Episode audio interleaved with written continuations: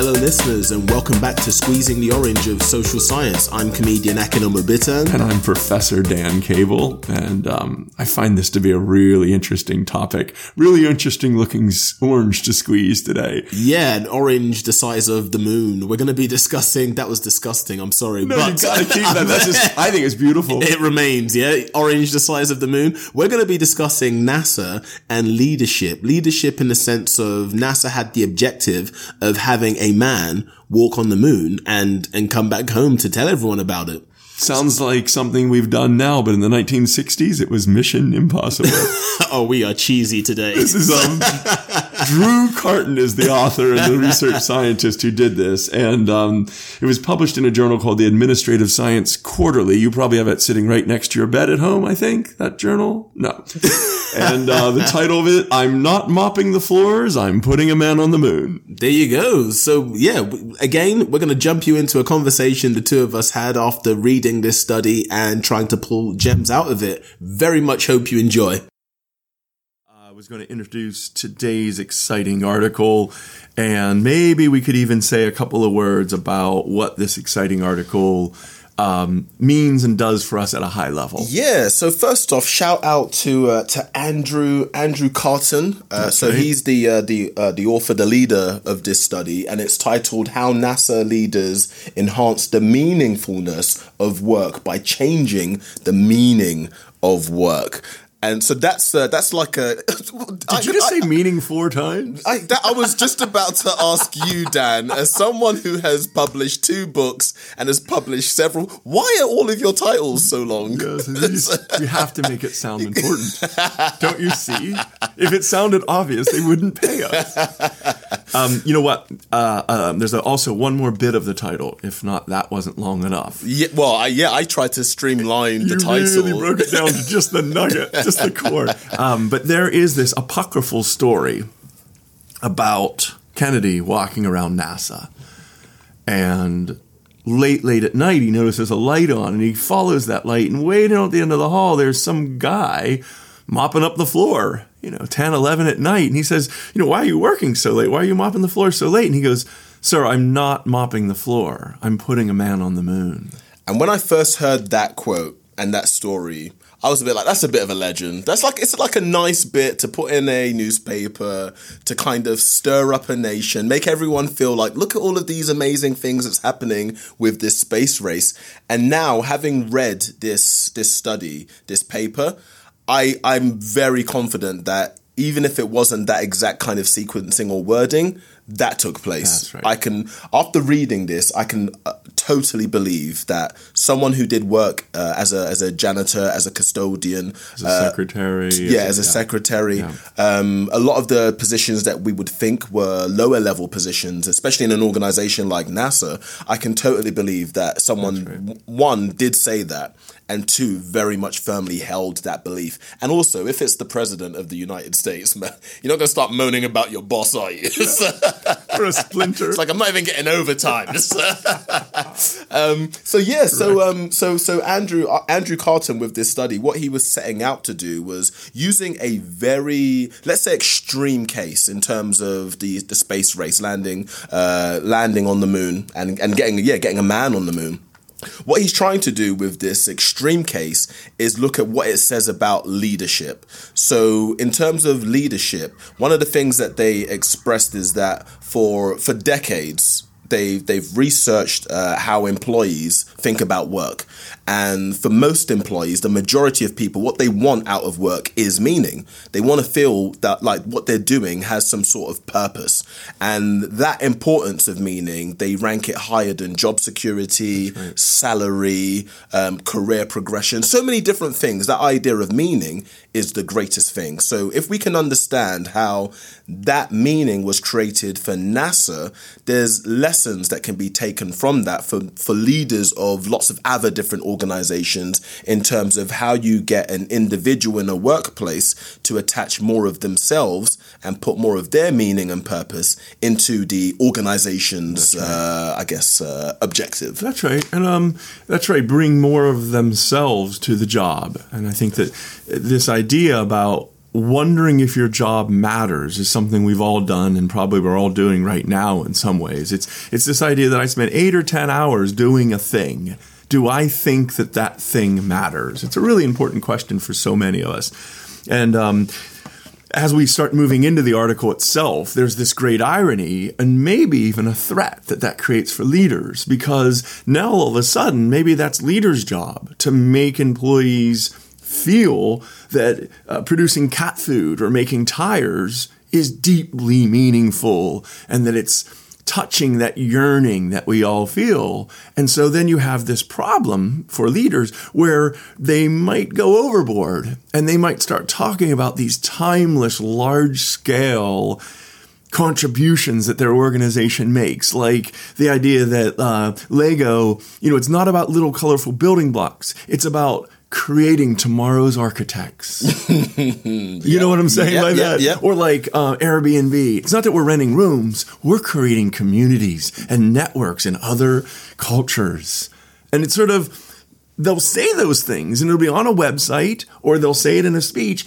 And then it often leaves the employees behind because it's so macro. Yes. It's so illuminating and so large scale that the employee feels like, well, that's not what I do. I just kind of like make these widgets over here eight hours a day. Yep. And that's and that's fascinating as well for like for for several reasons because you can pe- people are very much aware of what is going on.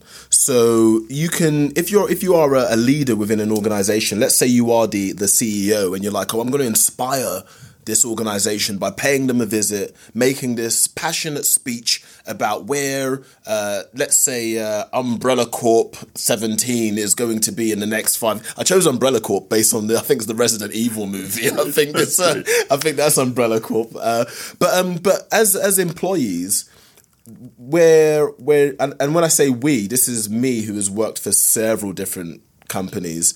We're not just uh, passively receptive to everything that's said to us. We analyze what it is, and then we make value judgments based on that as well. So, if you're telling me that the goal of Umbrella Corp is to make sure that 90% of people in the world have an Umbrella Corp umbrella within the next five years, but my job is just to chase unpaid like invoice, I'm a bit like, no, most of my day is spent responding to emails from people who are upset angry, have complaints. It's there's no connection there. I can see through it. And so as a leader, what your what your objective is to do is convey the organization's objective so that at every level everyone feels like the small part that they contribute contributes towards that larger objective and realistically as well. And um, I guess if we can kind of look at uh, how uh, how how Andrew kind of went about this as well, because his method was was taxing, so to say. right. So be- right. yeah, because of when this took place, so we're talking back in the '60s. The the data that he researched was one entirely qualitative, so it was all based on looking through, I guess, like emails, documents, interviews, uh, speeches. He went through all of this, and from that was then able to then generate themes in terms of what the leaders were doing. So when we say the leaders, we're talking about as high up as the the president of the United States at the time, and Kennedy was the the guy who who kind of who who initiated a lot of what was going on in terms of the space race. And so you're also looking in terms of let's bring it down to like team leaders as well.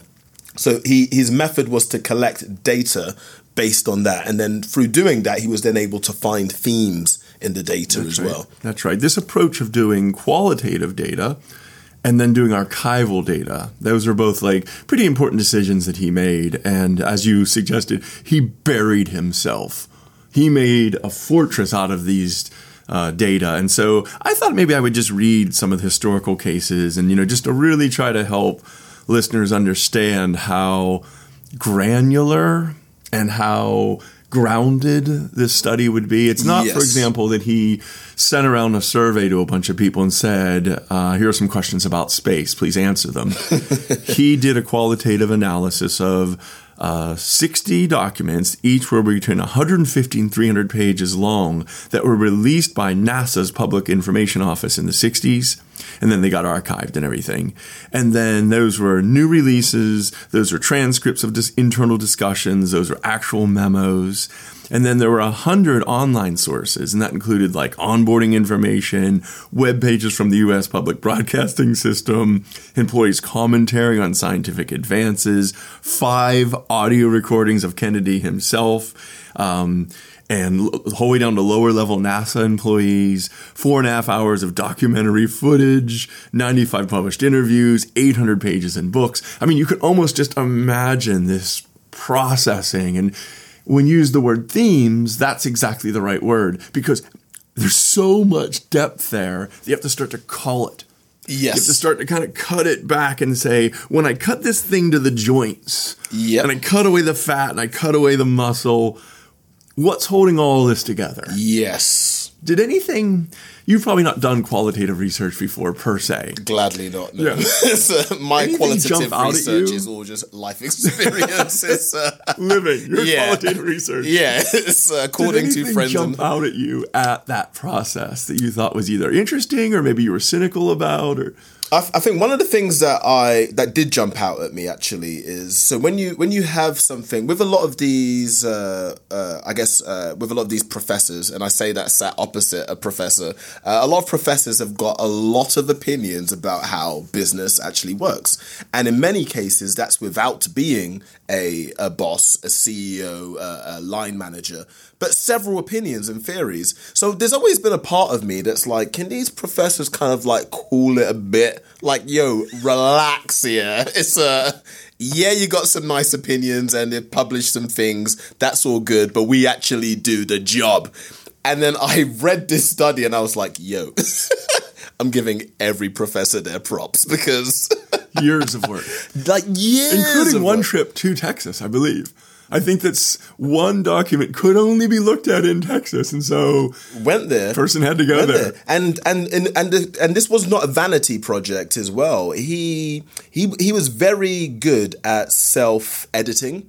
So he had two assistants who helped him to to analyze the data, and on top of that as well, when it got to certain points as well, I think he had about six additional professors who were there to, I guess you can say, like stress test. Yes. So it's like, well, we've come up with this, but we need you to kind of scrutinize it because so it was no by no means a uh, a vanity project, and it, it kind of reminds me of those movies where something starts out as I can imagine him kind of like pulling the thread of a of a maybe like a Christmas jumper or something, and then before you know it, about that story, yeah, maybe even hearing about the mopping the floor story and being like, you know, I wonder. yes, Did anyone say that? Let me go look at a couple of these actual documents. And then finding himself immersed up to the ankle and saying, huh, you know, there's some interesting themes coming out. I think I'm going to make sure that this actually is grounded and then being up to the knees and so on. yeah, Um, I think that uh, just to maybe give listeners a little bit more feedback on that, um, the team that he ended up with, part of that stress testing is really to look at if you go in a room and you read that document,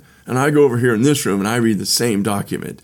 Do we agree about what the fundamental points are? Do we agree Yes. on what the themes are without talking about it first?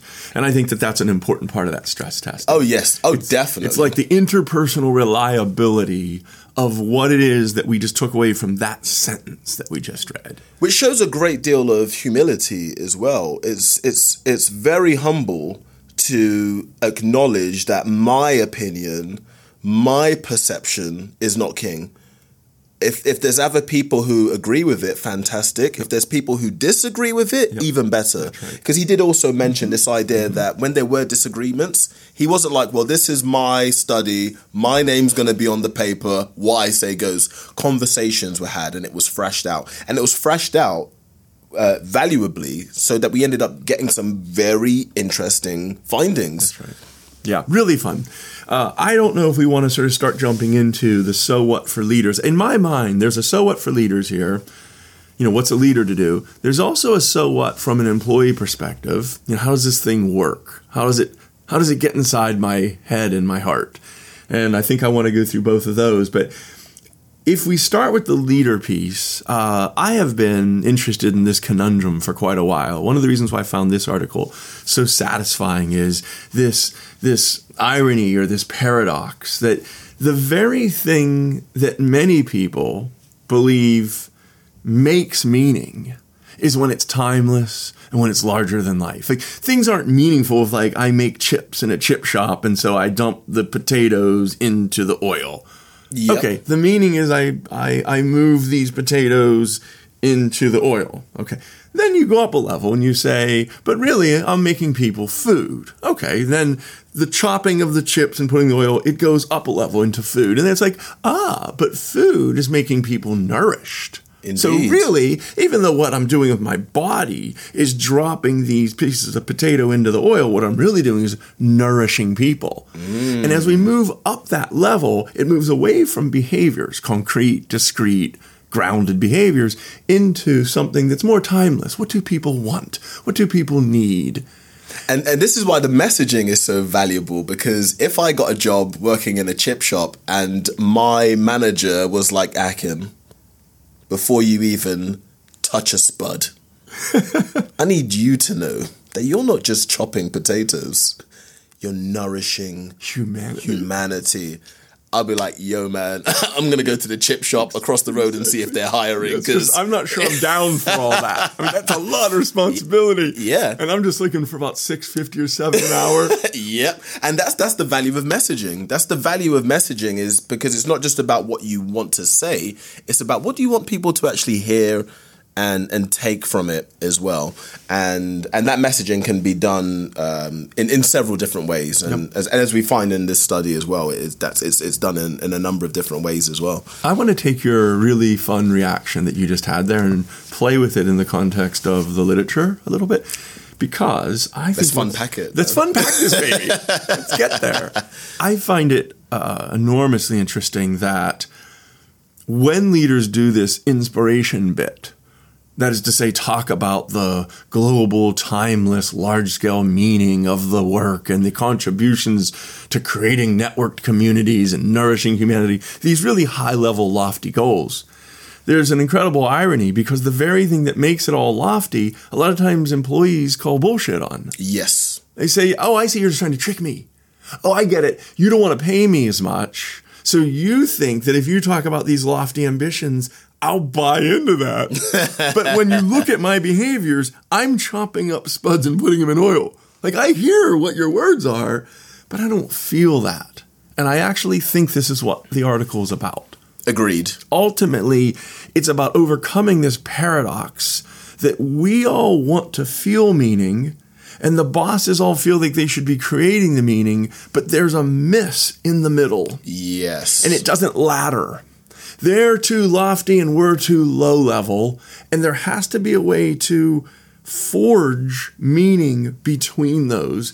And most leaders miss that. There's sort of a vision trap where they're so high and the employees are so low that sounds a lot like bullshit in the middle. Yeah, I think the key the, the key word there may be inspiration, because you don't want to you don't want to tell people how to feel. Like I can't tell you fall in love with me. I can't tell you put more into into your work. Like you can say these things, but it's very different when you can inspire those things. So it's not what I've now been told to do. It's what I feel I want to do.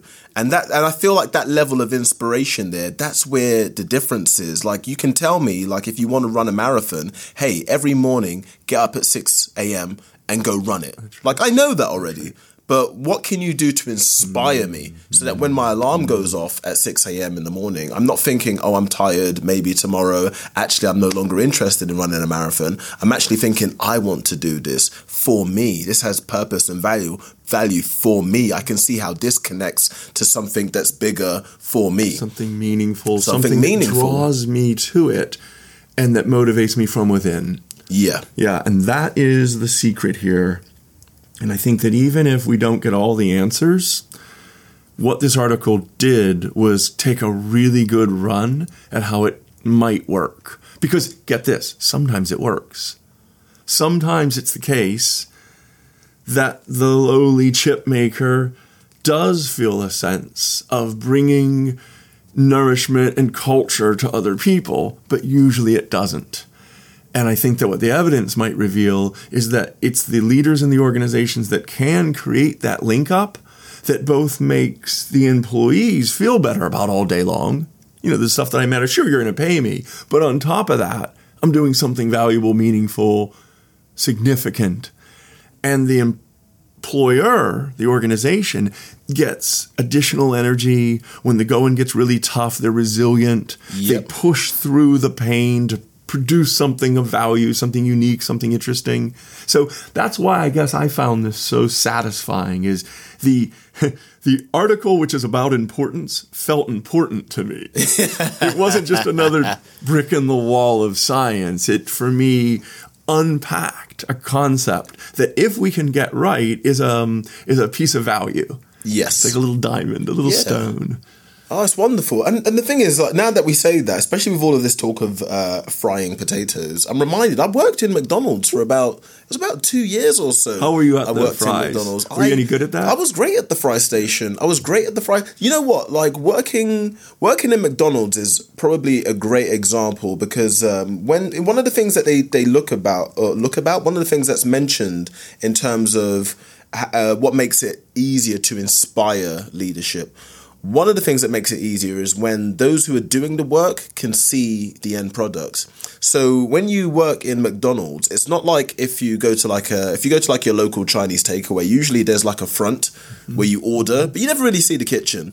When you go to a McDonald's, you can see like you see everyone who's at the till taking orders, you see everyone in the kitchen as well. And from the kitchen, you can also see everyone enjoying their McDonald's as Or well not. or or not, which is sometimes the case. And that's actually just importantly, just as important, because there's a sense in which, say, you mess up the fries and you sort of leave them in too long.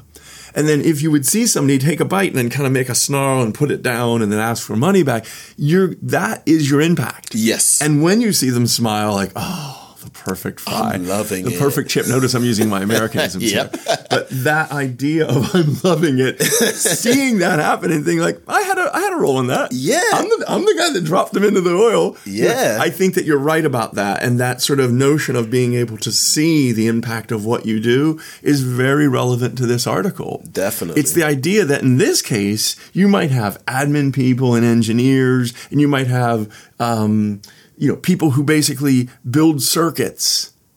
But what they have to somehow see, even if it's in their mind, is that I'm putting somebody on the moon.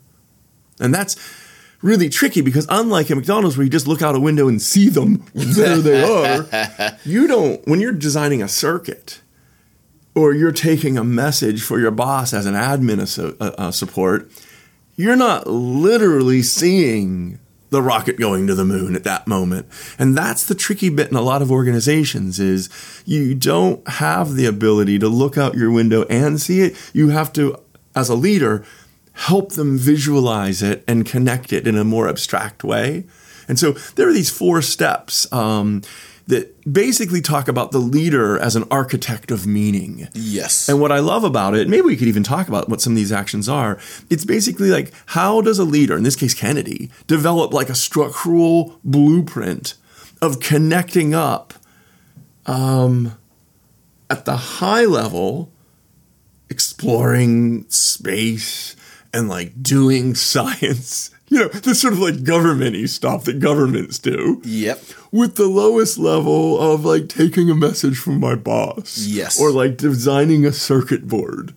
How how does the leader create actions that cause that to feel more like the fry guy looking out the window and seeing them enjoying or hating on the chips that he just made? yeah. So, so to quote the author of the study, uh, in terms of these uh, these four findings, so they they were titled as um, four leader sense giving actions. Uh, and to quote uh, the author, in this context, I define sense giving as a discursive tactic which leaders outline the relationships, in which leaders outline the relationships between daily work and NASA's immediate intermediate goals, objectives, and ultimate aspirations. So that's quite a, a, a bit of a dense thing. But one of the first steps. I mean, imagine reading 42 pages. Oh, gosh, yeah.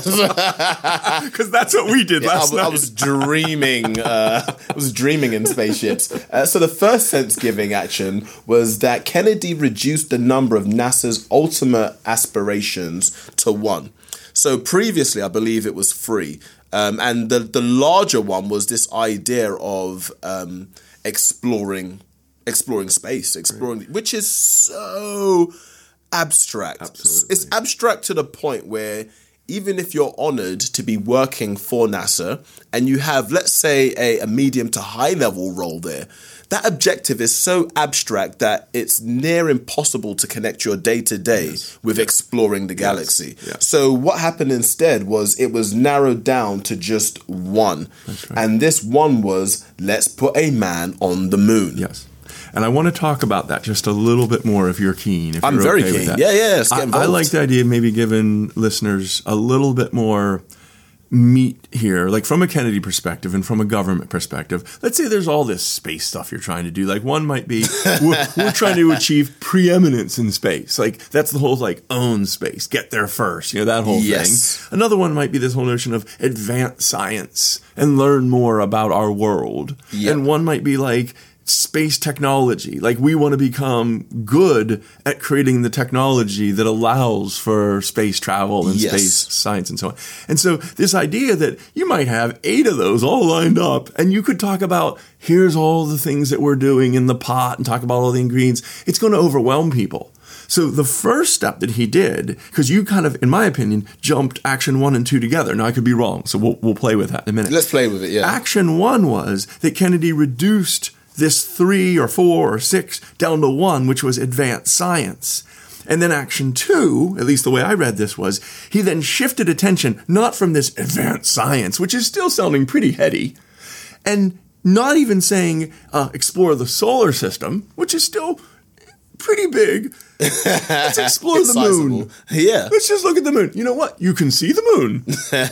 the solar system, well, you can't really see all that. But the moon, every night, most nights, you look up, there's the moon. It's concrete, it's visceral, it's something that for all of our histories and all of our ancestors, we could all look up and see the moon. There's this deep longing or urge to, to, to get closer to the moon. The moon's in a lot of our stories and our fables as humans. And so I think that that's really interesting. Now, as, far, as the way I read it is, those are sort of two different actions. They are indeed, and you are correct. I've uh, I've got a bit, I've got a little ahead of myself In a good there. way. Yeah, In a good way. You were oh, building momentum. It's, uh, it's palpable in this studio, I can assure you. but it's it's very interesting as well that commentary on those first two points because what what what we find reading this study is that NASA was founded in 1958, and so it wasn't until Kennedy now took more of a leadership role in it that there was a significant change there. So everything that we're talking about now, they were all working on this. So Absolutely. because we're talking about meaning, he didn't change the work change the meaning of the work. So they were doing a lot of this stuff anyway. They were trying to advance the technology, they were trying to explore outer space, they were trying to have a, a positive impact on humanity through those findings. They were doing all of those things. The meaning comes. Uh, in line with that simplification right. of all of those things, and then also a concrete objective as well. So, what happens is you find that in 1958, NASA is founded and everyone's working away, but with no real. It's very. I'm, I know there's probably going to be a whole bunch of people who uh, like even know a lot about space or NASA, and I'm going to be really insulting now, but with no real purpose. It's like everyone's doing their day to day, Maybe, and it's. maybe you could say um, a lower level and less combined purpose. I could say that, but I want to incite Okay, you want to actually. Fine, do it. Do it. so then so then uh, Kennedy then steps in and so we're now looking at let's say so NASA founded in I'm really like drawing out this point founded in 1958 and then just 11 years later a man walks on the moon It's, so it's incredible. Kennedy's involvement we're talking about like eight and a half years So there was some work done. It's not like he came. Because he and- came yeah. to an untimely end. Well, yeah. I mean, I didn't want to mention that because um, this this paper that we're looking at it touches on two different conspiracy theories: the Kennedy assassination, uh, America being first on the moon, and then also the legend of the janitor who was it's like. just bringing a lot Yeah, together. it's- it's- you was- can see why we would be so excited to read. I'm drooling a little bit right now. but but in 11 years like 11 years. Yeah. and if if we can kind of bring that 11 years down to to i guess um, an, an individual personal level a lot of time people can have individual goals which just seem huge. They just seem insurmountable. But to think that this space program in 11 years was able to go from we're just trying to get like um, a rocket Mm-hmm. like you know let's say we're trying to get it like 100 meters into the air 100 meters up, 100 meters 100 down. meters down and can we just land it without it like Yep. like falling into pieces and costing the government like millions of pounds to then go to a point where not only are we able to get a, a, a rocket like off the off the planet into space we're then able to land it on the moon have the men step out of that that vehicle if you can insult them further and call it a vehicle Glorified car. yeah walk I'm on the moon and then come back back, on the vehicle. like like I mean, you had me at footstep. Yeah. You had me at footstep, but the ability to bring somebody back. Yo, I want to Yeah, come home. yeah. I don't like. I don't want to go onto the moon, Yeah. walk on the moon, and not come. Who that's am your- I going to tell that? Like, I'm only going to the moon so that I can tell people, hey, it's me, guys, from TV. I walked on You the never moon. thought that I'd make it. Yeah. In high school, they said I'd never do anything. I was cut from the football team, the basketball team. I wanted to mention um, some evidence. Oh, dear. One of the things that I love about these articles is Just a heads up as well. We are we are we are having way too much fun. The timer's going to go off in about okay, three minutes. I imagine we're just going to keep going from that. point Um, on. well, what we'll do is we'll start moving a little quicker. but I did want to sort of um, put some evidence around one of the claims that you made because he, Okay. Andrew does such a good job. What he does is he goes and gets a load of articles and a bunch of interviews at what people were saying about the moon and saying about the space travel before and after this. Yes. And before they were saying things like the moon, it's a long way off. or they would say things like, I don't see us going to the moon anytime soon. That's 1958, 1959. By 61, 62, people are saying things like, it's so close, I can reach out and touch it. Employees, workers who are putting together, you know, again, circuit boards or they're mopping the floors, they're saying things like, oh no, we'll be on the moon and before the end of this decade. And somehow, through this visioneering, through this sense making, through this process that we're talking about, he was able to engage and inspire people that the moon is close and that we can do this. Now, one of the things we could do, in light of the fact that we only want to have so long of a show together, we could go to the next two actions.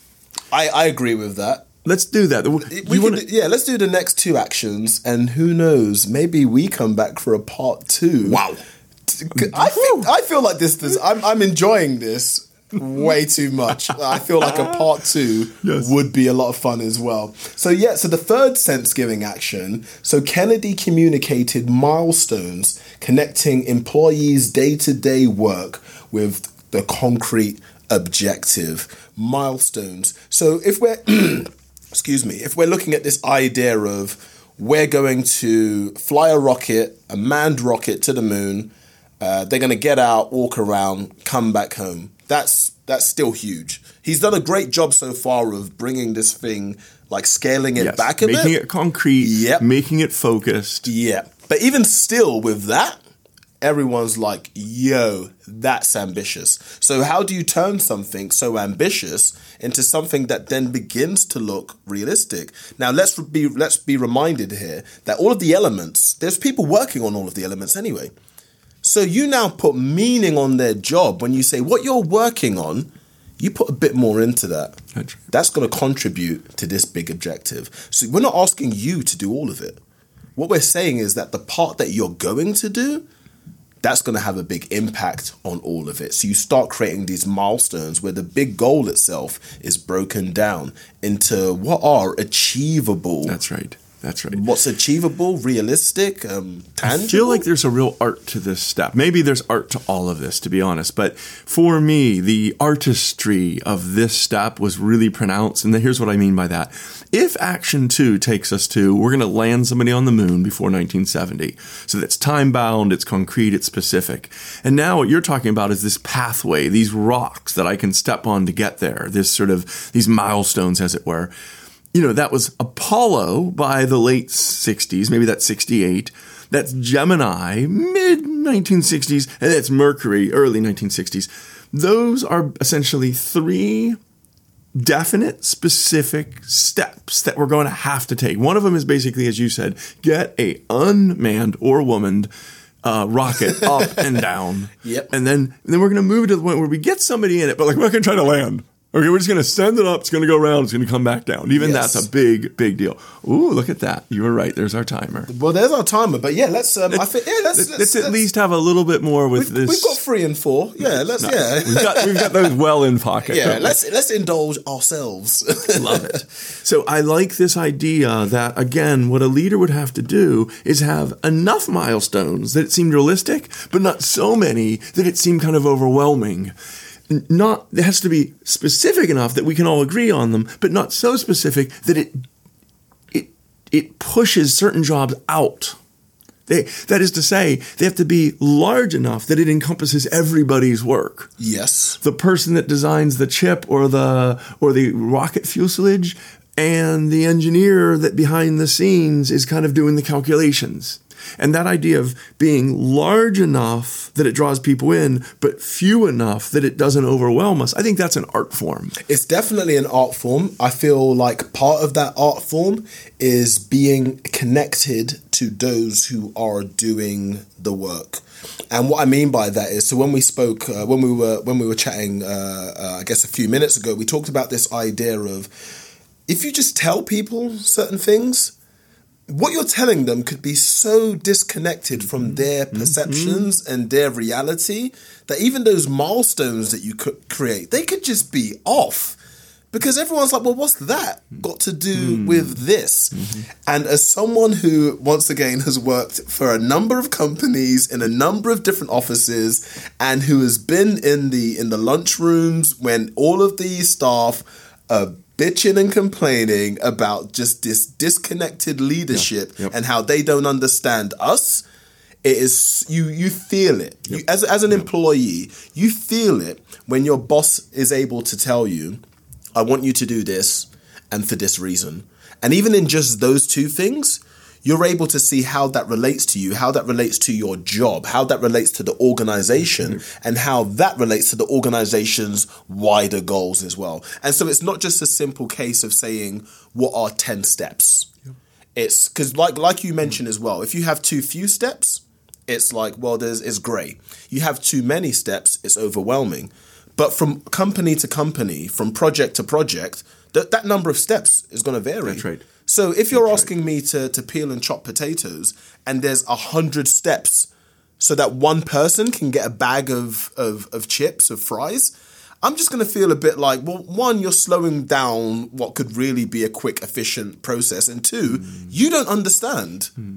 Like, you don't understand. Mm. You're a leader who sits at an ivory tower who has graced us with their presence Yep. and has now made my job and my day more difficult. Or it's, it's maybe even detached Yes. my With- purpose from it. without adding the meaning. Yes. You've added a number of steps and processes that seem useless to me, the one doing the work. Yep. And you've said a lot of graceful words that must make you feel nice. Yep. It hasn't helped me at all. At all. And I think that that's a really interesting and truthful way to look at the risks of this. It's almost like the risks of inspiration. Mm, yeah. It sounds great to inspire somebody until you go ahead and try to do it.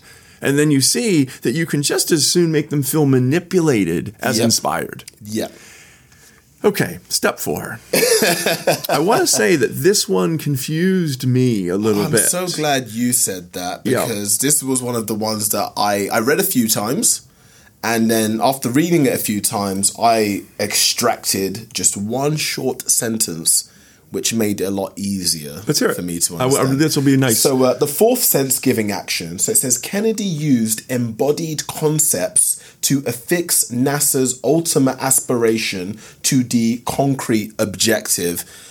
I read that and I just heard words, words, Yes. words. Blah, blah. Kennedy, NASA, words, words, words, and I was like, "Yo, like what?" I know, I know. The, the sentence that I pulled out is where it simply says, "Kennedy made the abstract and the concrete inextricably, inextricably intertwined." Which is to suggest that the abstract. So if we if we take this idea of space exploration, so the the purpose of NASA is to explore the solar system. That's um, that's quite that's quite abstract because what does that mean? Does that mean that we're going to the moon? Does that mean that we're gonna we're gonna go to you know the edge of the solar? system? Like what does that really mean? But then to then weave it in with the concrete. So the concrete would be yes, we're going to have a man walk the moon. So this idea between this uh, this idea of this fourth step is if you give people something that's that's abstract it's um it's, it's like it's operating like it's serving a let's say like a godlike purpose or status. Because it's like it's it's hard to really touch grab and explain. Whereas if you're able to intertwine that with something that's concrete it then adds more meaning to it you could say That's or, right. or more um believability Sure. to it Sure, credibility. credibility I think yeah. that another thing that he did in terms of developing these tight links between real life events and these abstract ideas is he used time scales a little bit. Meaning, like earlier I mentioned, if you think about Mercury, is we're just going to send up a rocket, that's the early 60s, and then Gemini's the mid 60s, and Apollo's the late 60s. Not only are each of those discrete, concrete, happenings. Those are events. Either you did or you didn't send a rocket up. Either it did or it didn't have a person on it. Right. Yep. But that one led to the other, that we need this one before we can get to that one, and to try to link those in as few steps as possible within time. Yep. I that's what I end up taking away from action four. I wasn't hundred percent sure I got it by the end. I did read it several times. Yeah. And maybe it's the case that if you, you know, you couldn't saddle poor Andrew Carton with this, but if another author, another scientist did this in another context, Yep. maybe the vibration between the two contexts would elucidate these ideas even more, Yes. even better. But in the context of this particular space, what I took away was not only this tight linkage between the real life events and the abstract ideas, but I also took away the through time nature. Yes. That one depends on the other. yes So Well, that well, yeah, one depending on the other is great as well because these these four steps they are interlinked themselves. yes, They're, they're they're interlinked, they're interwoven, and they need each other in order for any of them to work. Yep. Which is quite metaphorical of this idea of leadership. Almost like a well. meta. It's, almost, It's a meta yeah, importance. Yeah. And again, this is why I found this so much fun to read Yes. because there was a lot of ins inside it that did operate on that meta level. That's right. Where it's I'm now doing a study on leadership. In order to that, complete that study, I need some help. So I'm going to have to lead those people. So it's like there's just there was a there's a lot of like kind of really uh, ironic things that took place during this. And again, when I say this with all of this excitement, and this is me at the height of my imagination, reading like really. Uh, there, there are some really nice sentences in this, but most of it is very dry. It's dense. very dense. It's, It's thought- very text thoughtful. Yeah, very, Very thoughtful. So when I do talk about uh, a lot of the irony or, or, or themes along those lines, it's very much my yes. imagination. There's a lot of being applied. John Malkovich in here as well, where, where you realize that the thing you thought you were now in, you Yes. have become. Yeah. I wanted to read one quote, and this might even be Oh, the last do. thing that I wanted to sort of add in. And this quote for me, in some ways, symbolize the value of the whole article. Okay. And it's not only the value to the leader, but also the value to the worker. So let me just give this. This was a secretary named Lola Parker, and this was a quote from her. And she said, I don't know of anybody who was just a clock puncher. No matter what role they played, that was in the back of their mind. We've got to get that man to get to the moon. And I find that to be really interesting for two reasons. Number one, what it does is it shows me that in this case, literally a secretary, somebody pretty far down in the organizational chart, has it on their mind that we got to do this thing and that that captured her imagination that that she wasn't just showing up to work and getting through the eight hours and then going home that the work had this meaning that it had to sew up toward this goal that we all shared and that that meaning is valuable in addition to money it's it's it's a valuable in a way that's different from money but it is a value to her and you can see that and you can hear that but it's also interesting for me to flip that and say, if you were a leader, why is it valuable to have a bunch of Lola Parkers running around? Why is it useful to not have clock punchers? And it's this idea of when you are working, you can work smart. Yes. You can work effectively. You can work toward a common goal. Yep. It's not just getting through the motions so that I can go home. It's doing the activities that at this moment best move us toward a man on the moon. Yes. And if you have not just Lola, but say 70,000 people who day in and day out are feverish, who are actually focused on that task, Yep. I think you slip through the water in a much faster way than when you have 30, 40% of the people, they're just trying to get through the day. Yep. They just want a bit of money and they just want to go home. Yeah. And this idea about being present, about being mindful of why we're even here and caring about it. Not caring about it because you get me some money, but caring about it as an outcome that is meaningful to me. Yep. I think that for me, that sentence starts to show or, or sew up why this article about importance is so important. Yeah, and that sentence that you that you you analyzed there as well is what leads me to believe that Kennedy definitely saw uh, a janitor working late, asked him, "Yo, what's up, my man?" And he was like, "It's all good. Don't worry about it, Prez. I'm putting a man on the moon." Love it.